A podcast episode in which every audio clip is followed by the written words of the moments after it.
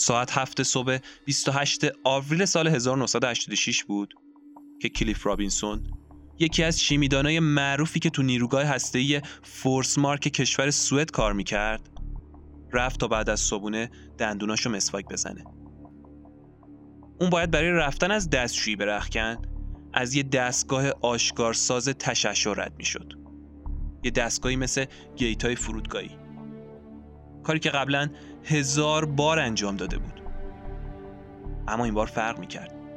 زنگ خطر دستگاه به صدا در اومد.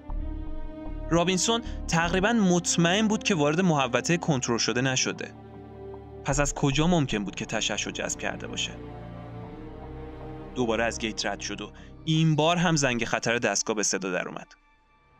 اما وقتی برای بار سوم از گیت رد شد، زنگ خطر خاموش شد. در نهایت یه توضیح وجود داشت. اینکه این گیت لعنتی هم داره روزهای آخر عمرشو میگذرونه.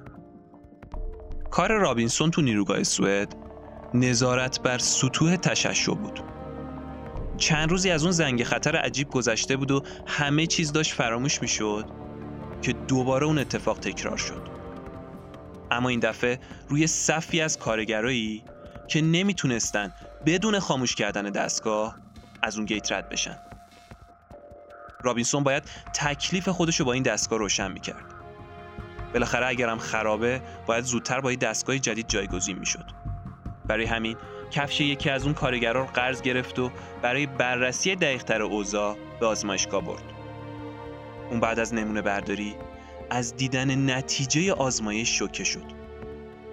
چون چیزی دید که هیچ وقت نمیتونست فراموشش کنه. اون کفش به شدت آلوده به مواد پرتوزا بود. به طوری که تشعشعات رادیواکتیو داشت با ضریب بالایی از کفش اون کارگر منتشر میشد. اون کفش عناصری رو از خودش ساطع می‌کرد که به طور نرمال نباید تو نیروگاه دیده میشد. رابینسون نگران فوراً این خبر رو به رئیسش گزارش میده و رئیسش هم همون لحظه این موضوع رو به گوش مقامات سوئد میرسونه. مقامات هم که احتمال میدن باید مشکل از خود نیروگاه باشه، ظهر همون روز دستور تخلیه نیروگاه صادر میکنن و دولت آزمایش رادیواکتیو خودش رو تو چند نقطه از اون نیروگاه شروع میکنه. اما هیچ چیز مشکوکی پیدا نمیشه و مشخص میشه که نیروگاه علت این آلودگی نبوده. اما محاسبات و جهت باد به جنوب شرقی به یکی از دو ابرقدرت هسته جهان اشاره میکرد. اون قدرت هم کشوری نبود جز اتحاد جماهیر سوسیالیستی شوروی.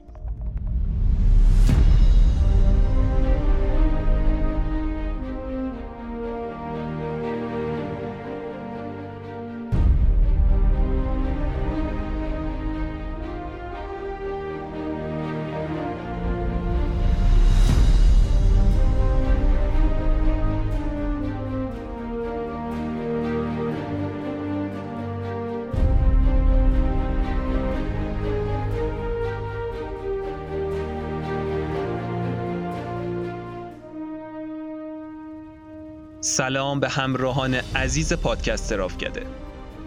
من محمد علی نامه‌ای هستم و تو هر قسمت از این پادکست تلاش می‌کنم بعدهای جدیدی از اتفاقات تاثیرگذار در جهان رو برای شما روایت کنم. شما به اولین قسمت از اپیزود دو قسمتی سرنوشت سیاه گوش می‌کنید. تو این روایت قراره داستان بزرگترین فاجعه اتمی و تکنولوژی قرن بیستم رو با هم بشنویم و ببینیم که چطور این اتفاق تبدیل به اولین ضربه دومینوی سقوط یک امپراتوری، یعنی اتحاد جماهیر شوروی میشه. فاجعه چرنوبیل، اتفاقی که به تبع اون نقشه سیاسی جهان دستخوش تغییر شد.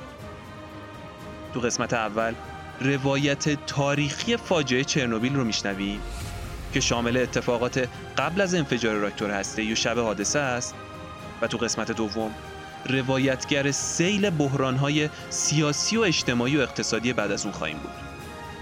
پس با هم بریم سراغ یه داستان باور نکردنی اما واقعی. سرنوشت سیاه، داستان بزرگترین فاجعه اتمی جهان، چرنوبیل.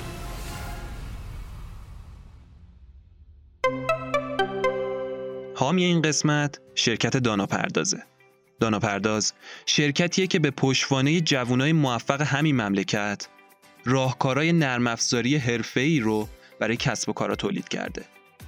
نرم افزارهای مختلفی هم داره. اما بین همه این محصولاتش نرم افزاری داره به نام نرم افزار سی آر ام دانا. از اونجایی که خودم سررشته دارم تو سی آر ام، به جرئت میتونم بگم یکی از نرم افزارهای کاربردی سی آر ام تو ایرانه. اگر کسب و کاری دارید، به نظرم این همون ابزاریه که باید داشته باشیدش. چون با ماژولا و امکاناتی که داره، مخصوصاً قابلیت‌های سفارشی سازیش، این توانایی رو داره که روش ارتباط با مشتریانتون رو متحول کنه. بهتون پیشنهاد میکنم شما هم به سایت شرکت دانا پرداز که نشونش دانا پرداز دات نت هست یه سر بزنید و از نسخه آزمایشی رایگان این محصول استفاده کنید. مطمئن باشید رضایت مشتریاتونم از خدمات پشتیبانی که ارائه میدید بالاتر میره. نرم افزار سی آر ام دانا.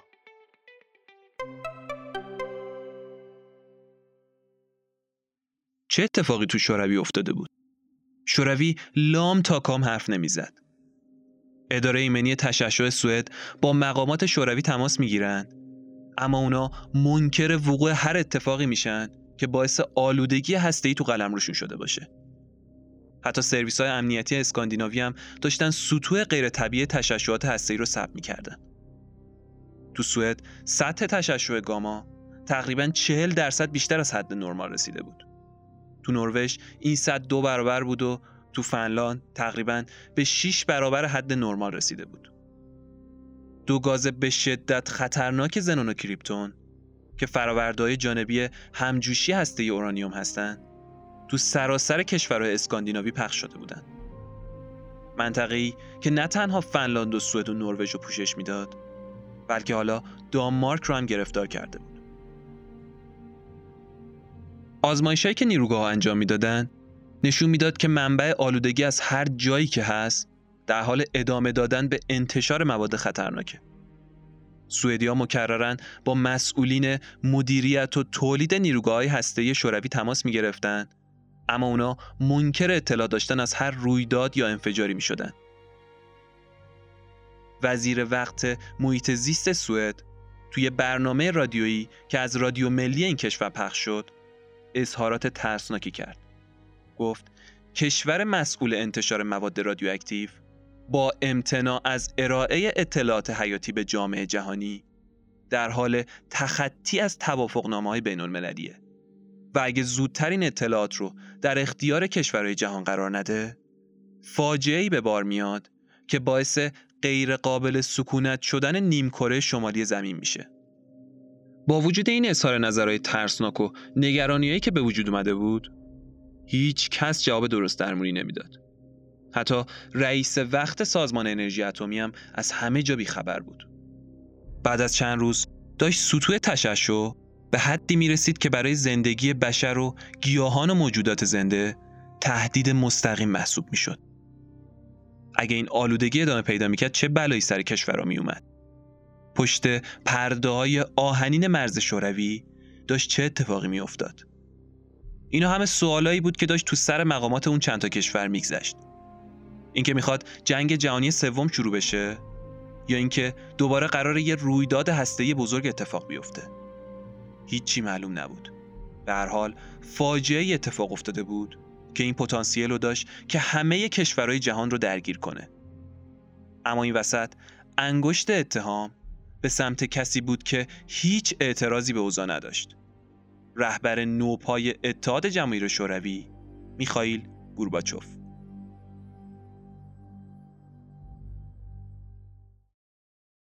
خب، برای اینکه ببینیم سرخط این اتفاق کجا بوده و داستان اون فاجعه از کجا آب میخوره، باید برگردیم به عقب.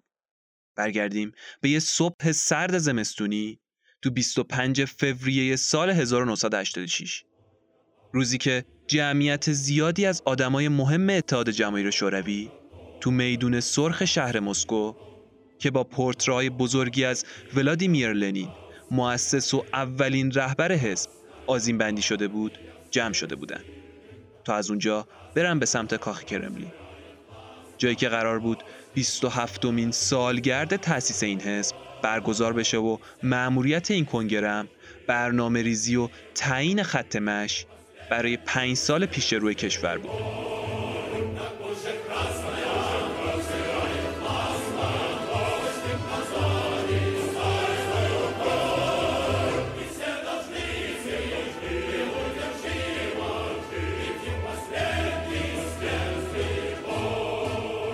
این اولین کنگره گورباچوف پنجاه و چهار ساله به عنوان دبیر کل حزب بود و به خوبی میدونست که نه تنها چشم شهروندای خودش به اون سخنرانیه، بلکه مردم کل دنیا منتظرن ببینن رهبر ابرقدرت جهان برای سالهای پیش رو چی تو چنته داره.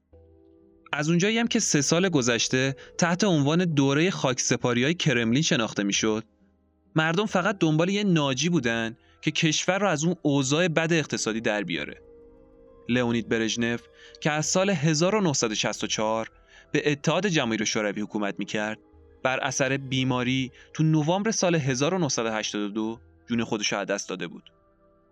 رئیس سابق کاگبه یا همون سرویس اطلاعاتی اتحاد شوروی، یوری آندروپوف که جایگاه اون رو به اسم برده بود، هم تقریباً نیمی از دوران تصدی مختصر خودش رو رو تخت بیمارستان گذروند و تو نهم فوریه سال هزار و نهصد و هشتاد و چهار درگذشت. چهار روز بعد جانشین بیمار اون، یعنی کنستانتین چرنینکو، وارث اون شد. اما فقط ده ماه دوام آورد و به خاطر بیماری قلبی از بین رفت. کلا به نظر می اومد رهبرای اخیر شوروی میخواستن کشور رو با خودشون به گور ببرن. صرف نظر از مشکلات شدید اقتصادی، شوروی پسرای جوانو مدام به افغانستان میفرستاد، جایی که اگه تو اپیزود قبلی یادتون باشه ارتش شوروی رو از سال هزار و نهصد و هفتاد و نه تو منجلاب مشکلات انداخته بود و آماده بزرگترین شکست تاریخی خودش کرده بود. مقرهای کاگبه تو خارج از کشور، سقوط همه چیز علل خصوص انحلال قریب الوقوع اتحادیه رو پیش بینی کرده بودن و به دنبال نشونه‌هایی از حمله هسته‌ای کشورهای غربی بودن.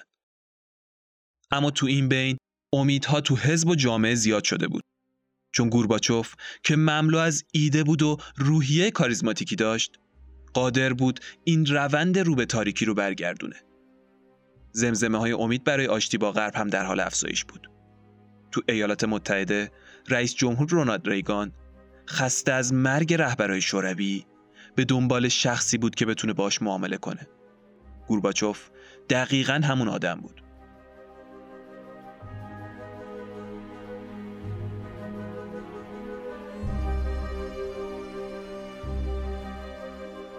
تو چند روز آخر منتهی به کنگره، گورباچوف خودشو تو خونه حبس کرد و سخنرانیشو بلند بلند تمرین می‌کرد و زمانبندیاشو درست می‌کرد. اون بدون استراحت و وقفه فقط رو متن کار می‌کرد و مهارت سخنوریشو بالا می‌برد. از اون طرفم نماینده‌های کنگره که از چند روز قبل وارد مسکو شده بودن، داشتن نهایت استفاده را از حضور تو مقر اصلی حزب می‌کردن و خودشونو با خرید از فروشگاه‌ها و رفتن به گالری‌ها و موزه‌ها سرگرم می‌کردن. خیلی از نماینده‌هایی که از شهرستان‌ها اومده بودن نمیتونستن این کالاها و محصولات کشاورزی و مصرفی رو تو شهرهای خودشون پیدا کنن، یا حتی اگرم پیدا میشد اونقدر گرون بود که کسی توان خریدشو نداشت. گفتم تو اون سالا گرونی و کم بود تو شوروی بیداد میکرد. کمونیست فقط یه شعار بود. اون زمان تو شهرستانا و ایالت‌های شوروی اگه می‌خواستید یخچال خونتون رو پر کنید، کافی بود دو شاخه اون رو به پریز رادیو وصل کنید. رادیوهای شوروی مثل اخبار بیست و سه ما در حال تعریف کردن داستان بهبود همیشگی استانداردهای زندگی بود. اما یخچال خالی خودش روایتگر وضعیت جامعه بود. اجناسی که هر روز یه قیمت داشتن، تورمی که بالا رفته بود و کمبودی که حتی صدای افراد ثروتمند جامعه رو هم درآورده بود.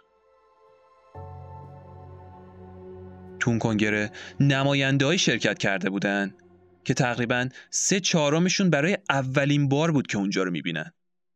تو بین این نماینده‌ها مدیر پنجاه ساله نیروگاه هسته‌ای چرنوبیل، ویکتور بریوخانوف هم شرکت کرده بود. بریوخانوف هم مثل اکثر نماینده‌ها اولین بار بود که تو این کنگره شرکت میکنه. اون بعد از سالها به عنوان یه عضو هیئت میهنگرا و مدیر عالی رتبه تو این کنگره حضور داشت. قدی کمتر از حد متوسط، لاغر و با موهای سیاه فرفری که به سمت عقب شونه میکرد، همیشه یه لبخند مختصری به لب داشت. بریوخانوف برخلاف عرف مدیران شوروی، آدمی با روحیه احساسی، مهربون و منصف بود و به پرکاری اعتیاد داشت. اون ساعتهای طولانی کار میکرد و از کارش هم لذت میبرد.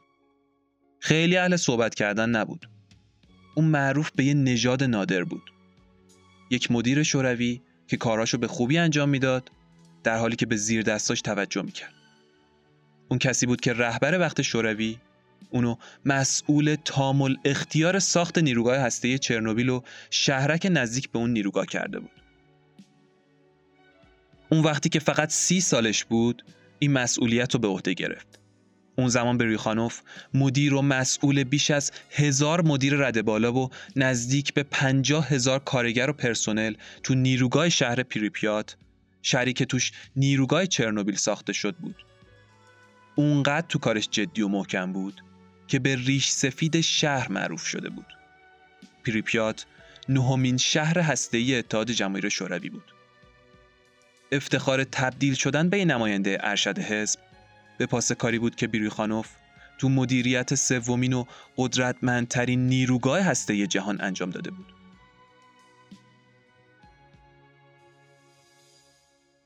صبح روز بیست و پنجم فوریه سال هزار و نهصد و هشتاد و شش، یعنی سه ماه قبل از اون فاجعه هسته‌ای، بریوخانوف و نماینده‌های همراهش تو کاخ کرملین، محل برگزاری کنگره، تو مرکز سالن جلوی تریبون نشستن. برای کسایی که اولین بار بود تو این کنگره شرکت میکنن، مراسم افتتاحیه یه صحنه جالب بود که ویژگی‌های اصلی اون به زمان استالین برمیگشت، که تقریباً همه چیزو خیلی حماسی و با شکوه جلوه میداد. بعد از مراسم افتتاحیه، گورباچوف سخنرانی خودشو شروع کرد. حرفایی زد که به شدت اهداف جاه طلبانه‌ای برای اقتصاد و جامعه شوروی داشت. اون دستیابی به این اهداف رو معطوف به تأسیس و تقویت ایستگاه‌های انرژی و نیروگاه‌های هسته‌ای کرده بود. اون می‌خواست به هر طریقی که شده تو پنج سال آینده انرژی هسته‌ای جایگزین کامل سوخت‌های فسیلی بشه. بریوخانوف از قبل به این اهداف آگاه بود، چون خودش بخشی از برنامه انرژی دولت بود و قبلا کنگره اون رو بهش اعلام کرده بود. اما حالا گورباچوف داشت این موضوع رو به تایید عموم میرسوند. این سخنرانی برای بریوخانوف به این معنی بود که نه تنها باید چهار واحد نیروگاه چرنوبیل رو به حداکثر توان خودشون برسونه، بلکه باید واحدهای پنجم و ششم این نیروگاه هم زودتر تکمیل بشه و اونا رو عملیاتی کنه. بعد هم طبق نقشه توسعه‌ای جدیدی که برای نیروگاه چرنوبیل طراحی شده بود، باید ساخت چهار راکتور اضافی رو در کنار رودخانه شهر پریپیات شروع می‌کرد. اما بعد از گذشت حدود پانزده سال دغل‌کاری و دزدی تو کارهای مربوط به ساخت نیروگاه و اداره اون تو اون زمان، بریوخانوف احساس خستگی می‌کرد. ولی حزب خواستار تولید انرژی هسته‌ای بیشتر بود و اونو تحت فشار گذاشته بود. گورباچوف تو سخنرانیش بیشتر توجه به جنگ افزار هسته‌ای داشت تا به تولید انرژی هسته‌ای. اون می‌خواست شوروی از رقیب قدیمی خودش، یعنی ایالات متحده آمریکا، تو مسائل هسته‌ای عقب نیفته. به خاطر همین بخش زیادی از درآمدهای کشور تو پنج سال پیش رو رو به مسائل هسته‌ای تخصیص داده بود. اون لابلای حرفاش به ساخت اولین بمب اتمی شوروی اشاره کرد. شوروی که قبلا موفق شده بود تنها بمب هیدروژنی جهان رو بسازه. بمبی که تو دنیا فقط دو تا از اون ساخته شد و تو سال هزار و نهصد و شصت و یک یکی از اون آزمایش شد. اگه از قدرتش بخوام بهتون بگم، اینه که فقط موج اون انفجار حدوداً سه بار دور کره زمین چرخید و گودالی به حدود سه کیلومتر ایجاد کرد. دومی الان تو یکی از موزه‌های شهر مسکو نگهداری میشه. به گفته خود گورباچوف، این سلاح شگفت‌انگیز رو برای غلبه بر عقب افتادگی اقتصادی و استقلال شوروی نگه داشته بود. بمبی که هیچ وقت فرصت استفادهش رو پیدا نکرد.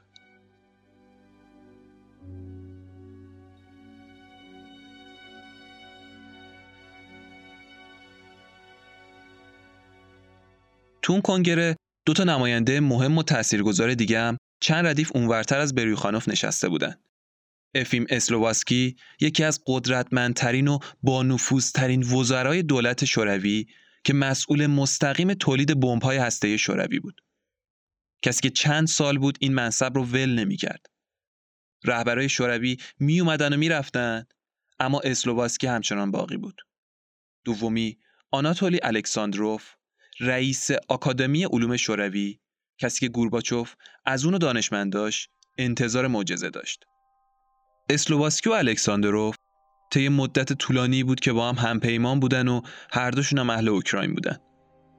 اونا سالها قبل با هم توی یه برنامه کمدی شرکت کردن و از کمدین اون برنامه خیلی اتفاقی طراحی راکتور جدید رو الهام گرفتن. اسم این راکتورها رو هم گذاشتن آر بی ام کی، یعنی راکتورهای با توان بالا. این راکتورها کارکرد بدی نداشتن، اما ساختارشون ترکیبی از چند راکتور بود و این نقطه ضعف این طراحی شترگاه فلنگ به حساب می اومد. از طرفی هم حسنای زیادی داشتن، از جمله قدرت و توان بالاشون و در دسترس بودن منابعشون. جلوتر بهتون توضیح میدم چطور این راکتورها کار میکردن. این راکتورها از آب معمولی برای خنک کردن مرکز راکتور استفاده میکردن. آر بی ام کی دقیقاً همون طراحی بود که تو ساخت نیروگاه چرنوبیل ازش استفاده شده بود. وقتی اولین نیروگاه آر بی ام کی آزمایش شد، وزارتخونه اسلوواسکی اونو به کار گرفت و اولین بمب هسته‌ای شوروی رو تولید کرد.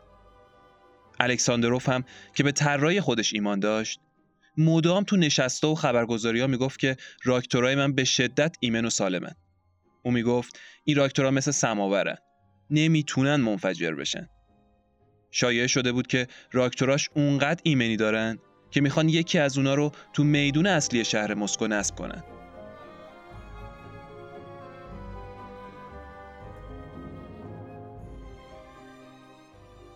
قبل از سفر بریوخانوف به مسکو، اون به شدت تحت فشار بود که باید زودتر ساخت راکتور واحد پنج نیمه ساخته نیروگاه چرنوبیل رو تموم کنه و اونو عملیاتی کنه، در صورتی که مجموعاً شصت درصد این واحد آماده شده بود. از شش راکتوری که باید تو نیروگاه ساخته میشد، با هزار مکافات چهار واحد اون راه اندازی شده بود.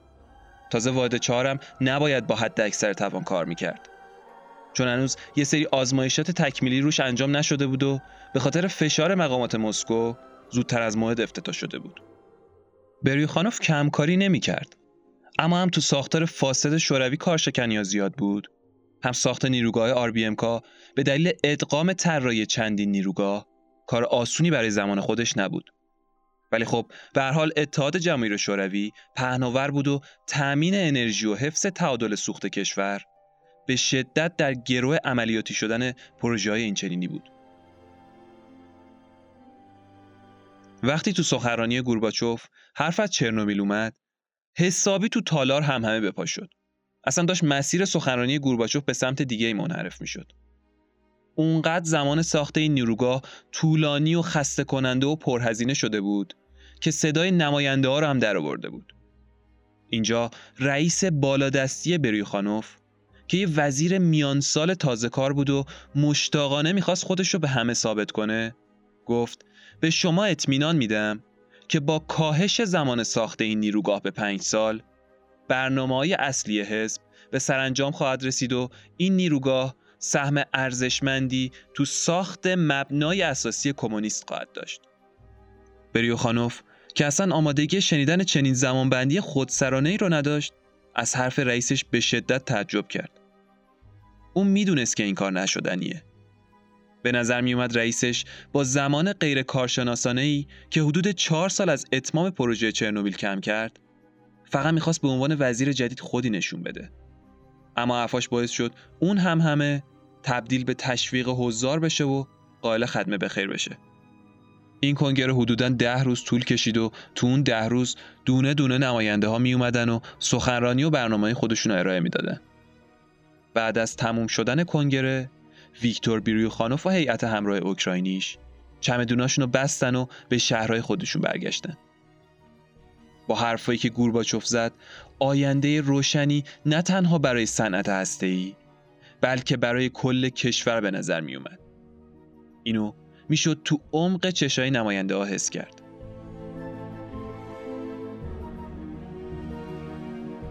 اون کنگره برای بریوخانوف یه نتیجه داشت.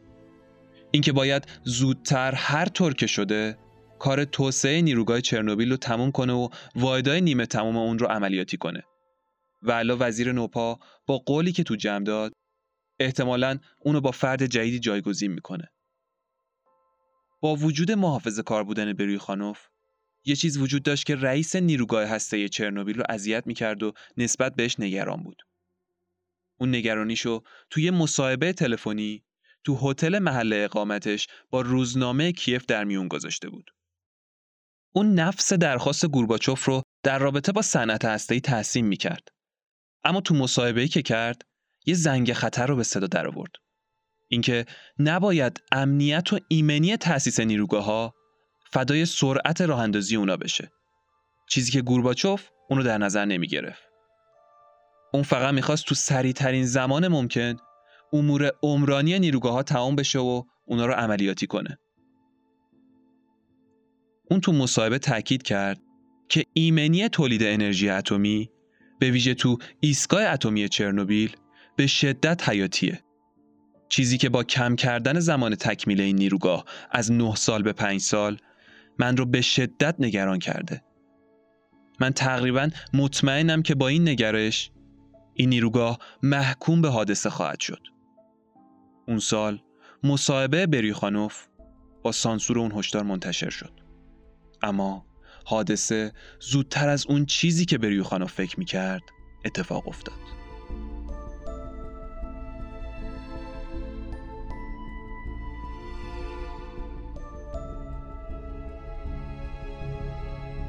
شهر پریپیات به نماد سوسیالیستی پرزرق و برق آینده شوروی تبدیل شده بود. این شهر در کنار رودخونه پرخروش پریپیات و بندرگاهی که معاش ساکنین اونجا رو تامین می‌کرد، پر بود از ساختمان‌های بزرگی که مربوط به دوران قبل از شوروی بود. جالبه بدونید که اسم چرنوبیل برمیگرده به بوته‌ای که تو اون منطقه رشد می‌کرد و به خاطر رنگ سیاهی که داشت، اوکراینیا بهش میگفتن چورنی. چورنی یک کلمه اوکراینیه که برای واژه سیاه استفاده میشه. بنابراین این بوته نامش رو به چورنوبیل یا چرنوبیل داد. انگار میخواست برای نسل‌های آینده تداعیگر سرنوشت سیاه اون منطقه باشه.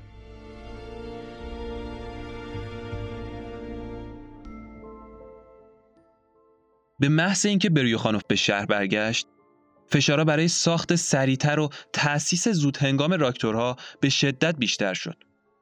از اونجایی هم که هیچ کدوم از واحدها به موقع تکمیل نشده بود، همین حساسیت‌ها رو بالا برده بود. البته قول از سر هیجان رئیس بالادستی بریوخانوف هم تو این فشار بی تأثیر نبود. بریوخانوف یکی از منتقدای پروپا قرص کارکنان ساخت و ساز بود. مدام اونا رو به عدم صلاحیت تو ساخت و ساز و کیفیت کار محکوم می‌کرد. انصافاً هم حق داشت. ساخت و ساز تو اون اواخر به شدت بی‌کیفیت و ضعیف انجام می‌شد و همین امنیت نیروگاه رو تو دراز مدت به خطر مینداخت. گاهی حتی وقتی برای سرکشی به کارگاه‌ها میرفت، میدید که حتی ساده‌ترین چیزا هم درست انجام نشده.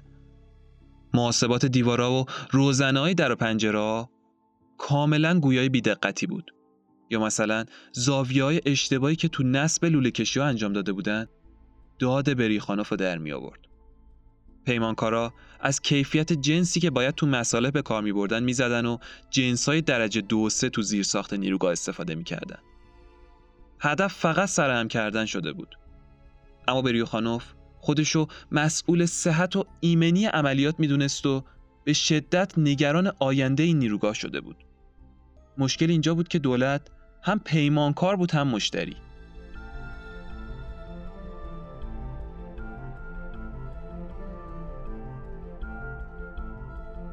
اکثر افرادی که به شهر جدید پریپیات اومده بودن، جوان بودن و مجرد. میانگین سنی تو این شهر تو سال هزار و نهصد و هشتاد و شش، یعنی سال وقوع فاجعه، حدوداً بیست و شش سال بود. جوان بودن ساکنین هم به معنی بالا رفتن آمار ازدواج و بچه‌دار شدنشون بود. بنابراین بعد از گذشت چند سال از شروع پروژه تو شهر چندین مدرسه ساخته شد و تا نزدیکی اون فاجعه هیچ نشونه ای از روند کاهشی جمعیت وجود نداشت. بیش از هزار نوزاد سالانه تو این شهر به دنیا می اومدن. اونقدر جمعیت تو شهر زیاد شده بود که بریوخانوف تصمیم گرفته بود دو تا استادیوم تو شهر تأسیس کنه.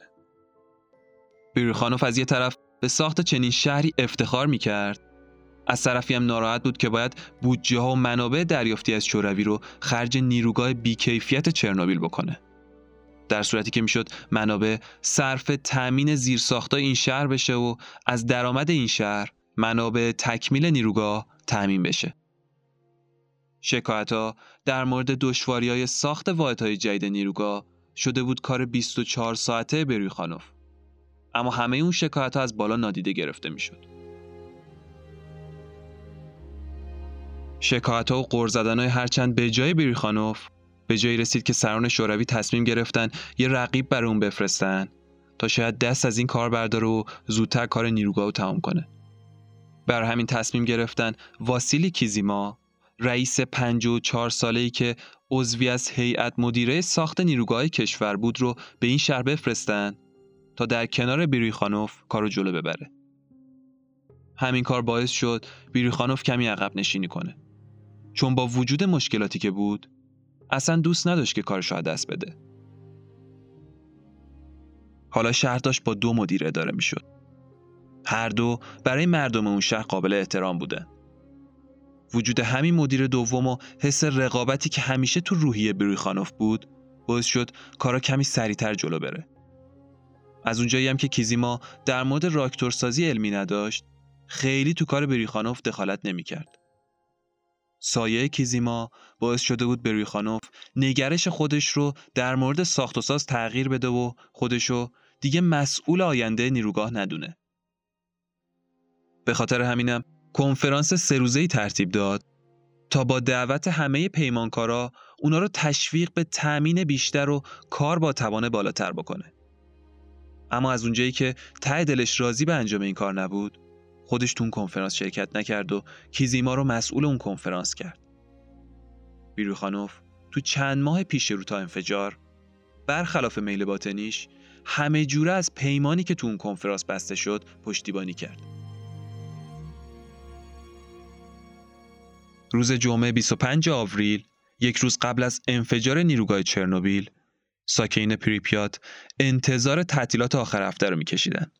آخه تعطیلات آخر هفته قبلی رو مقامات حزب به عنوان روز کاری بدون دستمزد در نظر گرفته بودن.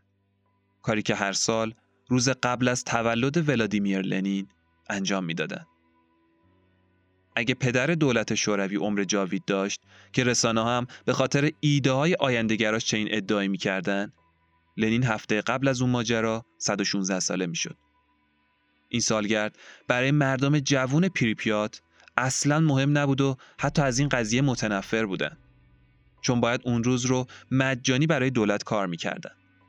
حالا شانسشون هم زده بود و تو تعطیلات این هفته هوا غیرعادی گرم شده بود و برای خیلی‌ها این گرما به معنی دو سه روز پیکنیک و پیاده روی و ماهیگیری تو رودخونه پریپیات بود.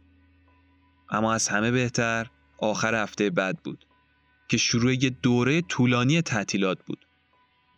از روز جهانی کارگر تا عید پاک و یاد بود روز پیروزی جنگ جهانی دوم، همه یه تعطیلات زنجیروار بود که توسط دولت و مردم جشن گرفته میشد.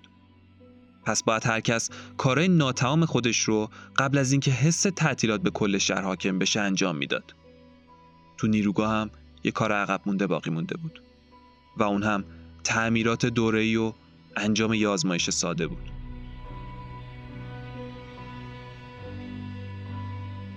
بریوخانوف هم از وقتی از مسکو برگشته بود داشت مدام کار میکرد و به شدت هوس یه تعطیلات بی دغدغه رو داشت. اون روز هیچ نشونه ای از مشکل نبود که بخواد آخر هفته رو خراب بکنه. تو نیروگاه نشتیایی وجود داشت، اما همه تحت کنترل بود. از این مدل اتفاقا بارها تو راکتور افتاده بود و به سرعت هم برطرف شده بود. هیچ نیازی به خاموش کردن راکتورها برای رفع نشتیا نبود. اما همون شب قرار بود مثل ده ها بار دیگه یه کاری توی یکی از واحدها انجام بشه. نیروگاه چرنوبیل در حال برنامه‌ریزی برای انجام تعمیرات دوره‌ای بود. این نیروگاه به عنوان یکی از بهترین و پرقدرت‌ترین نیروگاه منطقه شناخته می‌شد و متوسط پنج رویداد فنی در سال برای این نیروگاه در نظر گرفته شده بود. تکرار این تعمیرات و خاموشی‌ها به وزارتخونه بستگی داشت و از اونجایی که وزیر جدید انرژی می‌خواست خودی نشون بده، روی طولانی تر کردن فواصل خاموشی‌ها و کاهش مقدار زمان صرف شده برای تعمیرات تاکید می‌کرد. ولی خب با وجود استانداردهای صنعتی، نه مقامات حزب و نه وزیر نمیتونستن اونا رو نادیده بگیرن. شوخی نبود. یه اشتباه کوچیک، یه سهلنگاری کوچیک فاجعه به بار می آورد. برای همین قرار شد واحد چهار نیروگاه برای تعمیرات و انجام یک سری از آزمایشات تو شب بیست و پنجم آوریل سال هزار و نهصد و هشتاد و شش خاموش بشه.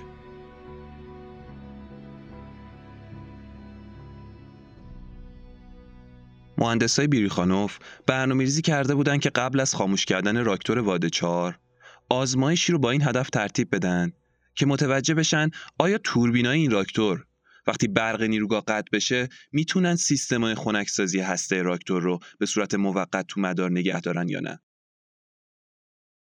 نکته‌ای که وجود داشت این بود که تو حالت عادی به محض خاموش کردن راکتور سیستمای خنک کننده تا دقایقی کار میکنن تا راکتور به خوبی خنک بشه. دقیقاً مثل فن ماشین. اما برای انجام این آزمایش باید قبل از خاموش کردن راکتور سیستم‌های خنک کننده و امنیتی رو به طور دستی خاموش می‌کردن تا بخار حاصل از راکتور توربینا رو بچرخونه و اصطلاحاً برق مازاد تولید کنه و این سیستم رو روشن نگه داره. با خاموش کردن دستی خنک کننده قبل از خاموش کردن راکتور یا حتی قطعی ناگهانی برق، سیستم‌های خنک کننده فقط پنجاه و پنج ثانیه کار می‌کردن و این خودش یه شکاف بالقوه امنیتی تو نیروگاه‌های آر بی ام کا بود.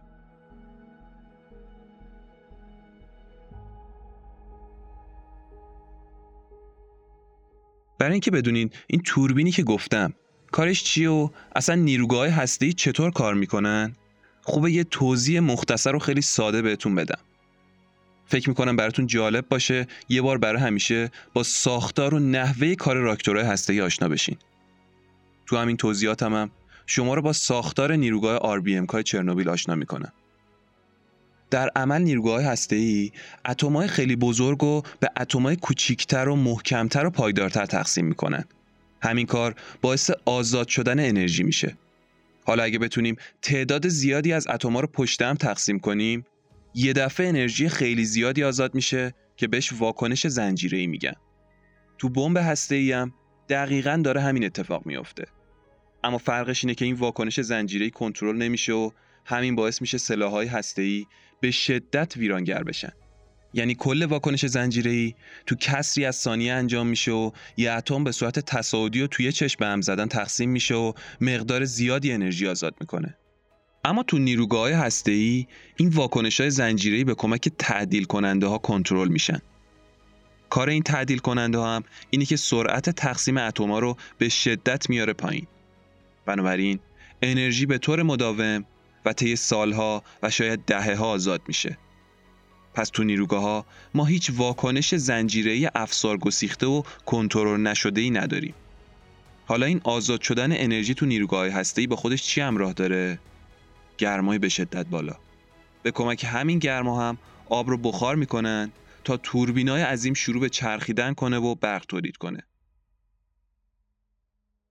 اما یه نکته‌ای که باقی میمونه اونم اینه که به دلیل گرمای به شدت بالایی که شکافت هسته‌ای تولید میکنه، هسته راکتور باید به هر قیمتی خنک نگه داشته بشه. مخصوصا تو راکتورهای آر بی ام کی، یعنی همون مدل کذای نیروگاه چرنوبیل. نیروگاه هسته‌ای بسته به نوع طراحیشون از خنک کننده‌های مختلفی استفاده می‌کنن. از گاز گرفته تا هوا و فلز مایع و نمک. اما چرنوبیل از آب سبک استفاده می‌کرد. یعنی فقط همون آب معمولی. تو نقشه اصلی این نیروگاه قرار بود از گاز سرد برای خنک کردن هسته راکتور استفاده بشه. اما به دلیل کمبود زمان و تجهیزات طراحی خنک کننده ها عوض شد.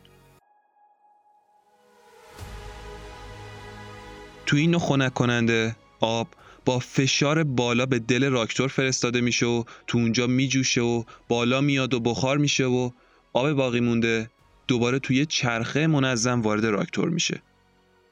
اون بخار تولید شدم برای اینکه هدر نره وارد توربین میشه و اصطلاحاً برق مازاد تولید میکنه و دوباره به مایع تبدیل میشه.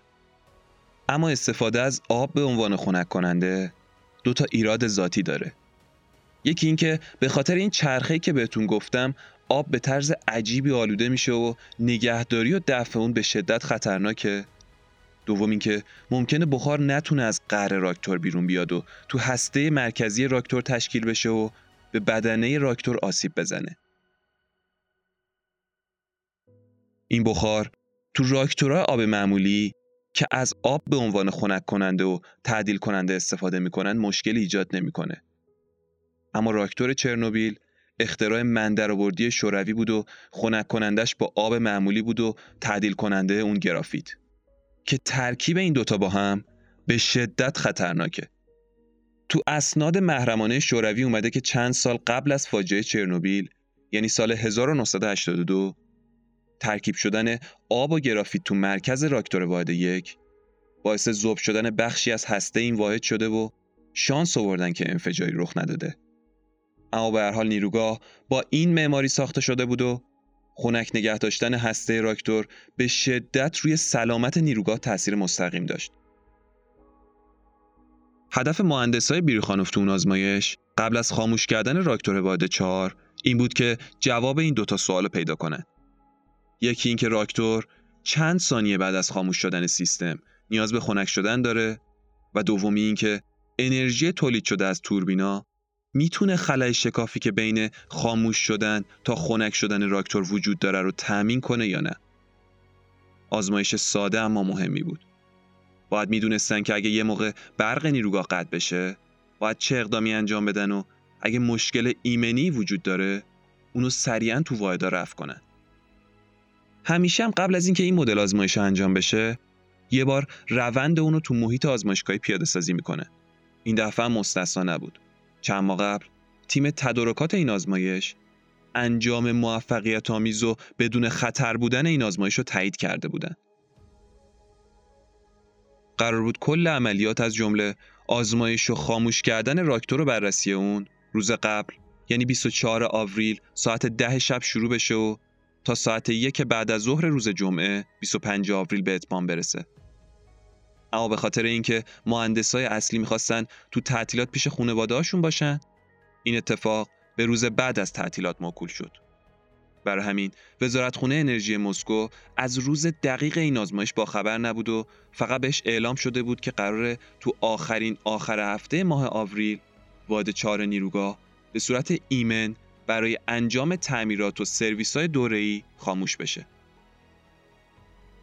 طبق برنامه جدید تدارکات برای خاموش کردن راکتور شماره چهار تو ساعت اولیه صبح بیست و پنجم آوریل شروع شد و تا ساعت چهار و چهل و هشت دقیقه صبح سطح توان راکتور به نصف کاهش پیدا کرد و به حدود هزار و ششصد مگاوات رسید. پشت سرش توان سیستم خنک کننده رو هم به کمتر از نصف رسوندن. اونا فقط پانزده دقیقه فرصت داشتن تا فرایند خاموش کردن واقعی راکتور شماره چهار رو شروع کنن. اما بعد از چند دقیقه تماسی از طرف مدیریت نیروگاه دریافت میشه و خواستار این میشن که راکتور به تولید انرژی هزار و ششصد مگاواتی خودش ادامه بده. با افت تولید برق، برق اکثر مناطق کیف با اختلال شدید روبرو شده بود. کیف فعلا تنها مشتری نیروگاه چرنوبیل بود. اون شهر به خاطر صنعتی بودنش از جنوب اوکراین هم برق تامین میکرد. اما از شانسشون همون روز برای یکی از واحدهای جنوب مشکل پیش میاد و از خط خارج میشه و همین اتفاق تمام برنامه ریزی های نیروگاه چرنوبیل رو که چندین ماه بود طرحریزی شده بود به هم میزنه. از نیروگاه چرنوبیل خواسته شده بود که سطح برق کنونی رو تا غروب حفظ کنه تا مشکل نیروگاه جنوب رو رفع کنن. پس باید کار خاموش کردن واقعی راکتور دوباره به تعویق میافتاد. با این تفاوت که این دفعه کار تا وسطای ماجرا انجام شده بود. وقتی که تقاضاها برای دریافت برق کاهش پیدا کرد، میشد دوباره برنامه خاموش کردن راکتور رو اجرا کرد. هیچ کس تو راکتور شماره چهار از اون تماس خوشحال نبود. به خصوص وقتی که فقط ده دقیقه مونده بود که همه چیز تمام بشه. اما کاری بود که شده بود. باید دوباره تمام کارهایی که از چهار و چهل و هشت دقیقه صبح تا دو بعد از ظهر زنجیروار انجام داده بودن رو تکرار می‌کردن. بدون هیچ خطا و وقفه‌ای. اما همین تکرار و نارضایتی پرسنل اون واحد تبدیل به بزرگترین فاجعه اتمی غیرنظامی بشر تا به امروز میشه. شیفت عوض میشه. اما متاسفانه کسی رئیس اون شیفت بود که با برنامه آزمایشی آشنا نبود. چون اصلا قرار نبود خاموش کردن راکتور به شیفت بعد کش پیدا کنه. اما اون تقاضای توزیع برق کذایی همه برنامه‌ها رو به هم زده بود. اون گزارش شیفت قبل خوند و از اونجایی هم که آدم منضبط و محافظه‌کاری بود، روند خاموش کردن راکتور رو شروع نکرد و اعلام کرد که تا توزیع کننده شبکه برق برای خاموش کردن راکتور تاییدیه نده، اجازه شروع این روند رو به تیم آزمایش نمیده. چون میترسید که دوباره داستان اون روز تکرار بشه و وسط کار دستور عدم خاموشی صادر بشه. خلاصه که توزیع کننده برق تلفنی پیام میده که خاموش کردن راکتور میتونه ساعت ده شب شروع بشه. در نهایت اون و تیمش آماده خاموش کردن راکتور شدن و انتظار میرفت که تا قبل از تموم شدن شیفت جدید این کار انجام بشه. در مورد راکتورها مثل هواپیما که بلند شدن و فرود اومدنشون چالش برانگیزترین لحظاتشون به حساب میاد، خاموش کردن و روشن کردن راکتورها هم دقیقاً به همین شکله. همه تاییدیه ها و آزمایشات قبل از خاموش کردن راکتور همه چیزو طبیعی و بدون مشکل گزارش کرده بود. حتی یه آزمایش اختیاری توربین هم وجود داشت که روز قبل توسط ناظر مربوطه انجام شده بود و تاییدیه‌اش هم گرفته شده بود. ساعت یازده شب روند کم کردن توان راکتور به پانصد و بیست مگاوات شروع شد و به تدریج توان خروجی راکتور رو با قرار دادن آروم و با احتیاط میله‌های تعدیل کننده تو قلب راکتور کم کردن. هرچقدر این میله‌ها بیشتر به عمق راکتور نفوذ می‌کردن، نوترون‌های بیشتری خنثی می‌شد و واکنش اتم‌ها کندتر می‌شد و در نتیجه انرژی کمتر و توان کمتری تولید می‌شد. این میله‌های گرافیتی به شدت خطر ذوب شدن داشتن. بنابراین یکی از کارهای سیستم خنک کننده این بود که جلوی ذوب شدن این میله‌ها رو بگیره.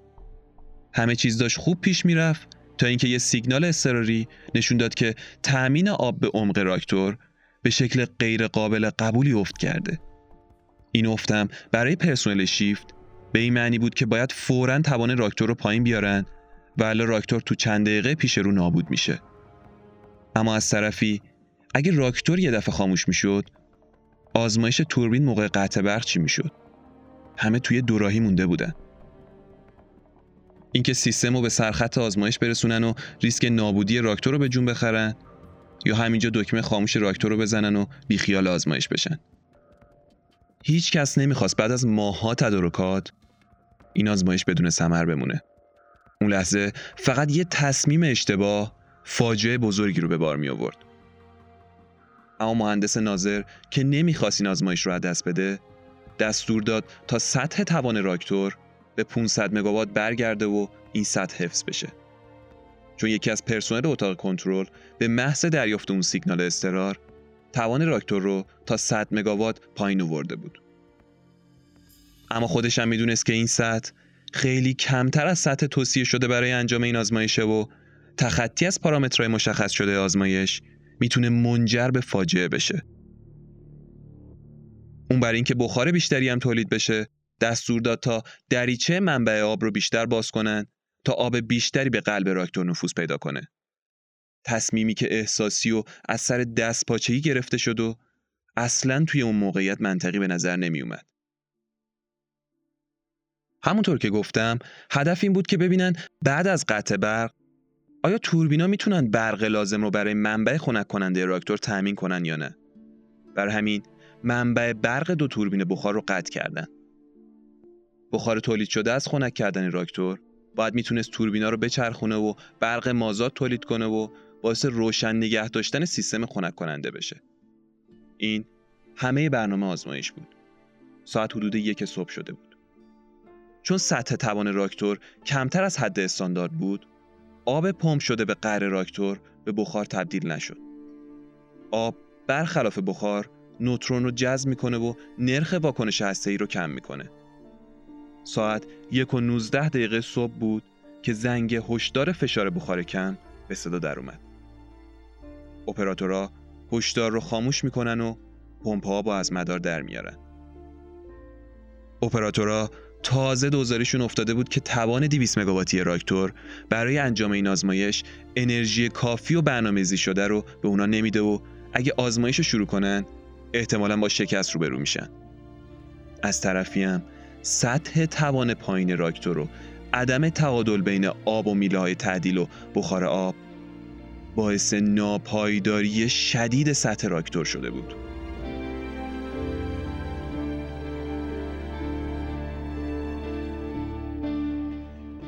با تمام این حرفا دستور آغاز آزمایش تو ساعت یک و بیست و سه دقیقه و چهار ثانیه صبح صادر میشه.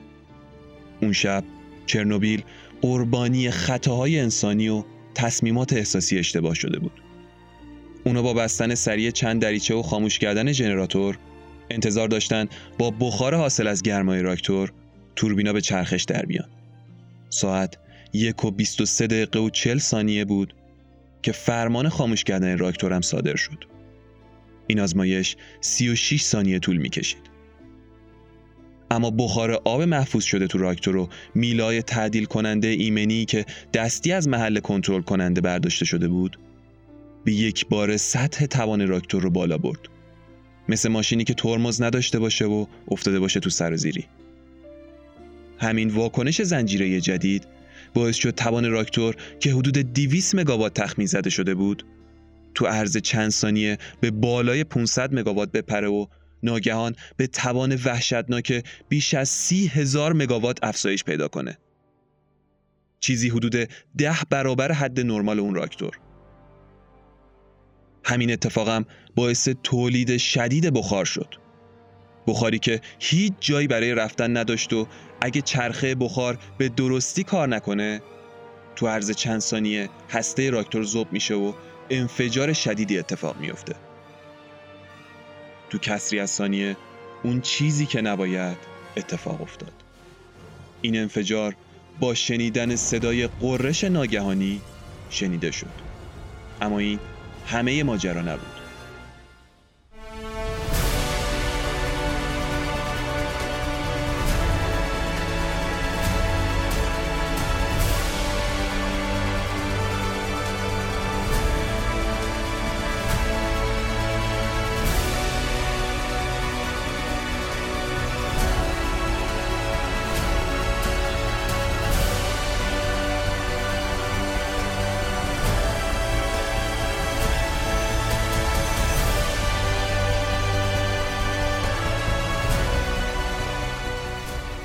شما قسمت اول از داستان دو قسمتی سرنوشت سیاه، داستان بزرگترین فاجعه اتمی جهان و سرآغاز سقوط یک امپراتوری رو شنیدید. ولی این تازه اول ماجرا بود. تو اپیزود دوم داستان غم‌انگیز ساکنین این شهر رو میشنوید و با ناگفته‌های سقوط شوروی بیشتر آشنا میشید. ما روزها و هفته‌ها برای تولید هر اپیزود زمان میذاریم و اگه خواستید از ما حمایت کنید، پادکست رافکده رو از طریق پست و استوری اینستاگرام یا هر روش دیگه‌ای به بقیه معرفی کنید. این کار شما بزرگترین کمک به پادکسته. همونطور هم که میدونید، میتونید ما رو توی همه شبکه‌های اجتماعی با آیدی رافکده دنبال کنید و از مطالب تکمیلی هر اپیزود و روزمرگی‌های ما مطلع بشید.